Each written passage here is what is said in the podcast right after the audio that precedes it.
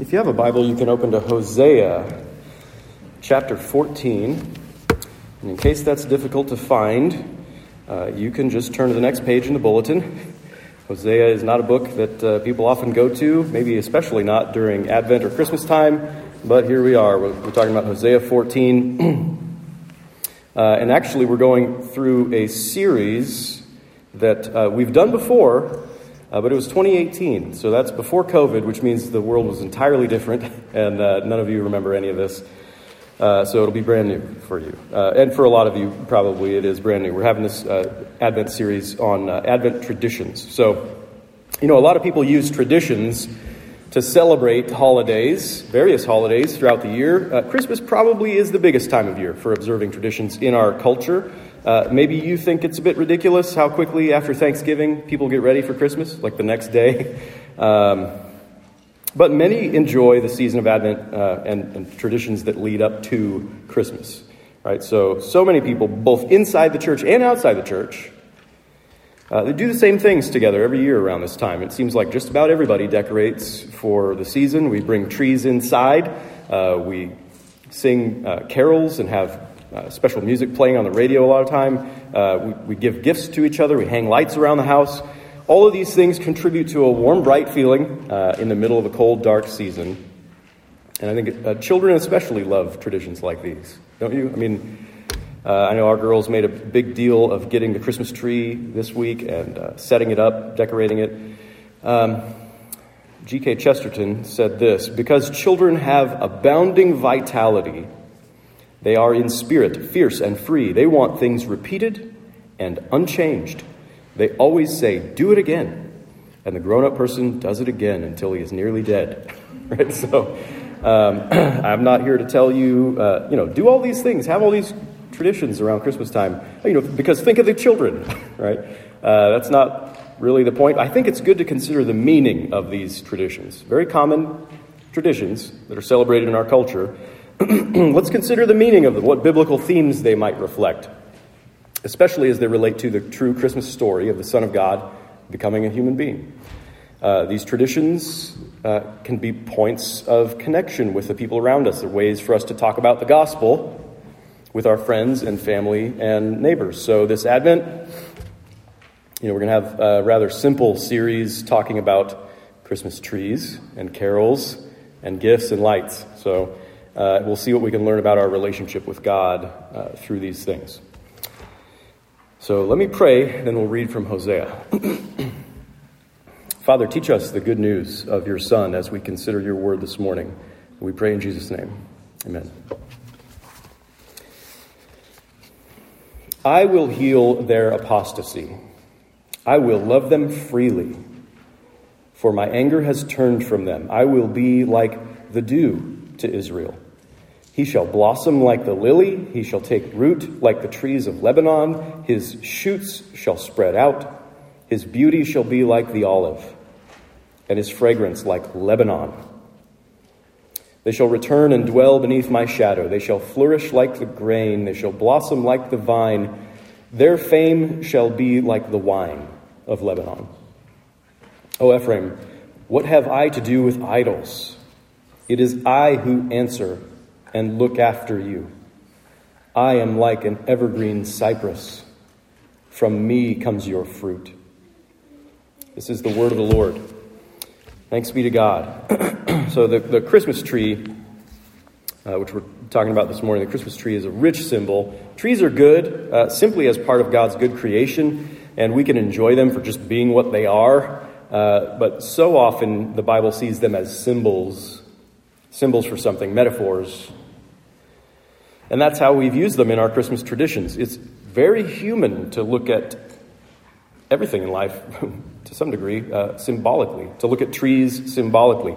More so, it's, it's part of biblical spirituality. It's been part of biblical spirituality since the very beginning to look at trees symbolically. We don't just bring trees into the house because they look pretty and smell nice and they last longer than a bouquet of flowers. Uh, those things are true and probably good enough reasons in themselves to bring trees inside the house, right?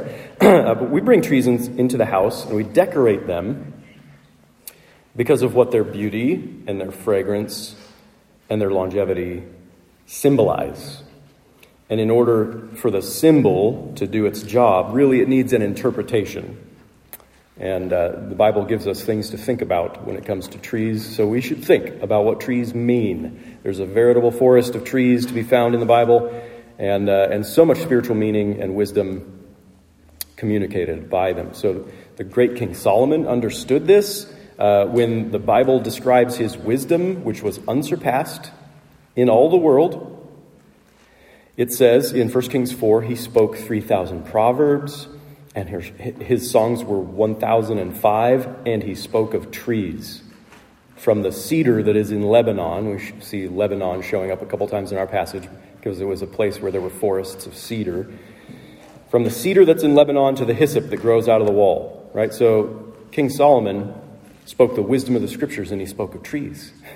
Uh, it doesn't just mean King Solomon had an interest in botany uh, or part of his local garden club. it means that he saw in this good creation of God uh, ways of talking about spiritual truth, ways of talking about real biblical wisdom.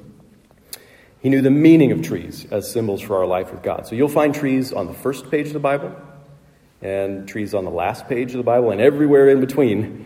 Uh, so Matthew, Matthew Sleeth wrote um, an article in the Christianity Today a few years ago called What Trees Teach Us About Life, Death, and Resurrection. And he says, Other than God and people, they're the most mentioned living thing in the Bible. Nearly a third of the sentences of the first three chapters of Genesis contain a tree. So, uh, you know, Genesis 1, uh, God made trees and he gave them to us for, for, for food. It says in Genesis 2, as expanding on that, he says, Yahweh God formed the man of dust from the ground and breathed into his nostrils the breath of life, and the man became a living creature. And Yahweh God planted a garden in Eden in the east, and there he put the man whom he had formed, and out of the ground Yahweh God made to spring up every tree that is pleasant to the sight and good for food. The tree of life was in the midst of the garden, and the tree of the knowledge of good and evil. So Yahweh God took the man and put him in the Garden of Eden to work it and keep it. And Yahweh God commanded the man, saying, You may surely eat of every tree of the garden, but of the tree of the knowledge of good and evil you shall not eat. For in the day that you eat of it, you shall surely die. So, immediately you see in the scriptures that trees are essential to the life of humanity. They're not just pleasant to look at, but good for food, which we need. Trees are essential to the life of humanity. Uh, there's a tree of life, which was essential to life with God in some sense. Firstly, because God gave them to us, gave us these trees for sustenance and enjoyment, all the trees, uh, except one, except one, but only one. Right? But think of the abundance, think of the generosity of God to provide all these trees for us that were good and uh, pleasing. but trees are also essential here because God gave them to us sacramentally. He gave them to us, in some sense, to represent our relationship with Him. That's what those trees in the garden were about. They represent our relationship with God. They're a definitive point of contact between us and God, these trees that are in the Bible. Uh, one tree means life to us, the tree of life. It means life with God. That's what that means. And the other tree signifies death, it signifies separation from God. It's, the trees mean this because God declared that meaning to us. It isn't that the trees were magical, you know, if you take a bite of this one, you'll live forever. If you take a bite of this one, it's poison. There's something innate, intrinsic to the trees, right?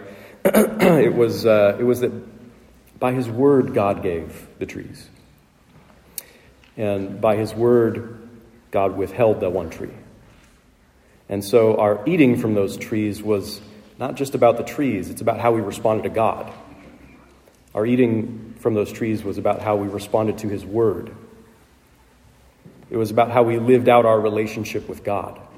That's the arena for our living in relationship with God, the way, the way God gave these trees. So when God says yes, you should say yes to the same thing. When God says no, to something, you, you also should say no to something. And if you don't, then what you're doing is saying no to God, and that's the definition of death in the, in the scriptures. Right? So rather than continue on in thanksgiving for all of God's abundant generosity, we violated his word and therefore we violated our relationship with him. We were grasping for wisdom, but in reality it was folly to go against God. Right? So for our part in the relationship, we apostatized. That's the word we find in our scripture from Hosea 14 today. We apostatized. We, we stood against. That's what that means. We stood against God. For our part in the relationship, we chose death. We chose death by tree. By God's grace, the story didn't end there. Even though we had chosen death in our rebellion and our apostasy, our standing against God, He made the way for our resurrection and our restoration. And all along the way, we see trees come back into the story of our salvation, our re- resurrection, and our restoration. Right? So, Genesis 21, Abraham planted an evergreen tree as a memorial to the everlasting God. There's something about the evergreen, you know, how, how long it lasts. It's always green, always green.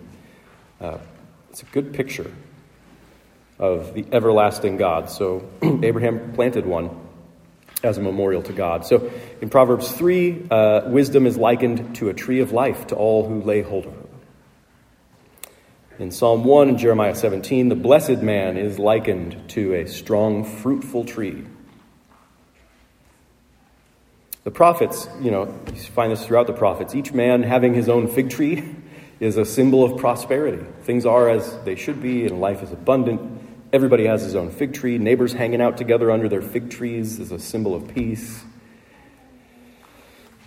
In biblical poetry, Trees clap their hands and they praise God, which symbolizes God's people praising God with exuberance. Some trees, you know, can be cut down, but then they send up shoots again, and that's a picture of resurrection in the scriptures. The seeds of trees, they fall to the ground and they die. They're sort of buried in the ground, and then out of them comes new life. It's a picture of resurrection. trees are given for shade, they're given for shelter. Your house is made out of trees. I mean, unless it's made out of concrete, it's made out of trees, right? Cut down, milled, rearranged trees. But you live in trees. Solomon built the inside of the temple, the house of Yahweh, out of cedar and olive wood, and he carved pictures of palm trees on the doors. Uh, Deuteronomy 21 someone hanged on a tree is cursed by God. So it doesn't mean if you got, you know, a Santa ornament hanging on your tree, he's cursed by God. Or it means death by tree continues to be a theme in the, in the Bible. Death by tree, connected to and symbolizing our relationship with God. So the Bible talks a lot more about trees. Let's focus on what the trees mean in our passage from Hosea now. Hosea's prophecy is full of some pretty hard truth. Uh, God describes the sins of his people as terrible personal violations of our relationship with him deserving of his strong anger because he loves us. But Hosea also describes God's absolutely faithful love as just remarkable and strange in light of the unfaithfulness of his people because he is who he is. In spite of who you are, you're loved. God promises to mend the relationship. That's what he's doing here in our passage, which includes mending your part in the relationship. There's two parties in this relationship. One of us has broken and violated that relationship. And God says, in order to restore that relationship, I've got to restore both ends. So he says, I will heal their apostasy. I will love them freely, for my anger has turned from them. So he doesn't just say, I will forgive their apostasy. He says, I will heal it. So he's saying, You've chosen death. I'll fix that. I'll fix that choice so that you will choose life. You've hated me. I'll fix that so that you will love me. You've floundered in rebellion against me. I'll fix that so you flourish in relationship with me now. Right? So we are called to repent, to turn away from our sin, to return to God, but we can't heal our own apostasy, our own standing against God. We can't fix what's wrong with our humanity. as it stands against God. By His grace, He does that for us. He mends the relationship, including our part in it. And He's done this in the person of His beloved Son, Jesus. God Himself came into the world, which we remember at Christmas time. God came into the world as a human to live the human life rightly, to mend our human life with God in His own human life with God. Right? So he took our broken and apostate humanity, which had stood against God, and he fixed it and he turned it back to God in his own life with God. So, because of the incarnation of the Son of God, again, which we celebrate at Christmas time, our, our apostasy has been healed. In Jesus, humanity has repented. In Jesus, humanity has chosen God. In Jesus, humanity has chosen love, chosen life, as He did these things for us as one of us in our place on our behalf. Right? So, in order to mend the relationship completely, to heal the breach of our apostasy, the violations against God, Jesus also suffered. He suffered what we deserved. He suffered that in our place. So, God loved us, and He sent His beloved Son to die for the forgiveness of our sins, so that God's righteous anger would be turned away from us as it says there in verse 4, so that he could love us and give himself to us freely, to love us freely, in spite of our sin. So we had freely chosen death by tree in our sin against God. Jesus Christ freely chose death by tree in his righteousness in order to heal our relationship and reconcile us to God. So it says, as Josh read from our New Testament reading, Galatians 3, which quotes from Deuteronomy 21 Cursed is everyone who hangs on a tree, who is hanged on a tree. So Jesus was hanged on the tree to take the curse that we deserved. He didn't deserve the curse, but he bore our sins there on the tree. When Jesus was nailed up on the wood, the record of our debt was nailed up on the wood, and all accounts were settled. so when Jesus died on the, on the tree, our sins were gone. The effect that our sins had in our relationship with God, separating us from Him, was gone. He did it in order to grant to us all the spiritual blessings that He alone deserves eternal life with God and all the fruit of the Holy Spirit's life in us. So Jesus took our choice of death by tree and because of who he is, by his righteousness, he turned that into life by tree at the cross. I will heal their apostasy. I will love them freely, for my anger has turned from them. God's the only one who could do this. He promised to do it for centuries, for millennia. He promised to do it, and then he did it in the person and work of Jesus. 2,000 years ago. So the result is our restoration, our renewal, our flourishing in our relationship with Him. And God describes this spiritual restoration in botanical terms here throughout this little passage in Hosea. He says, I'll be like the dew. That's, you know, the only moisture that desert places receive sometimes is, is the dew in the morning, right? I'll be like the dew to Israel. He shall blossom like the lily, which is this delicate flower, uh, really probably too delicate to, to survive in the desert, but there it is. He shall take root like the trees of Lebanon, his shoots shall spread out. His beauty shall be like the olive, his fragrance like Lebanon, these cedars.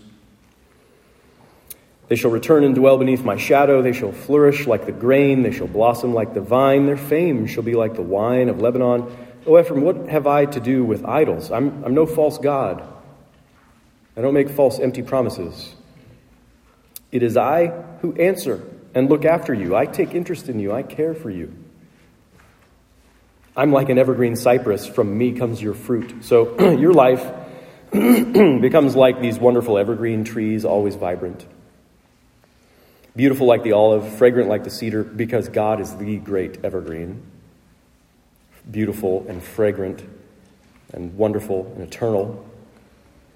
And you live in him through faith in Jesus Christ. So when you flourish in your life with God, that comes from Him. I'm like an evergreen cypress. From me comes your fruit. From His life, from His vitality in you, from His Holy Spirit bringing forth the fruit of His life in you. So Jesus says in John 15, Whoever abides in me, and I in him, he it is that bears much fruit. So it doesn't matter what your particular brand of apostasy has been, through faith in Jesus Christ, as you live in relationship with Him, with His Spirit dwelling in you, you will bear the fruit that comes from Him. We've been talking about this in the youth group. The fruit of the Spirit is love, joy, peace, patience, kindness, goodness, faithfulness, gentleness self control. That's the fruit of the life of Jesus Christ alive in you through his Spirit. Maybe you find it hard to believe that you could bear fruit like this. Maybe you're a crusty old adult set in your ways in the winter of your life and you couldn't possibly blossom with fruit like joy or kindness, you know. Maybe you're just a little kid bursting at the seams with limitless energy and you can't slow down enough to bear the fruit of patience or self control. Maybe you're anxious, you can't find peace. Maybe you're harsh, can't imagine becoming gentle. Maybe you're bitter and can't conceive of a life of love. Well, in and of yourself, you'd be right. You don't have the resources to grow fruit like this apart from God in yourself.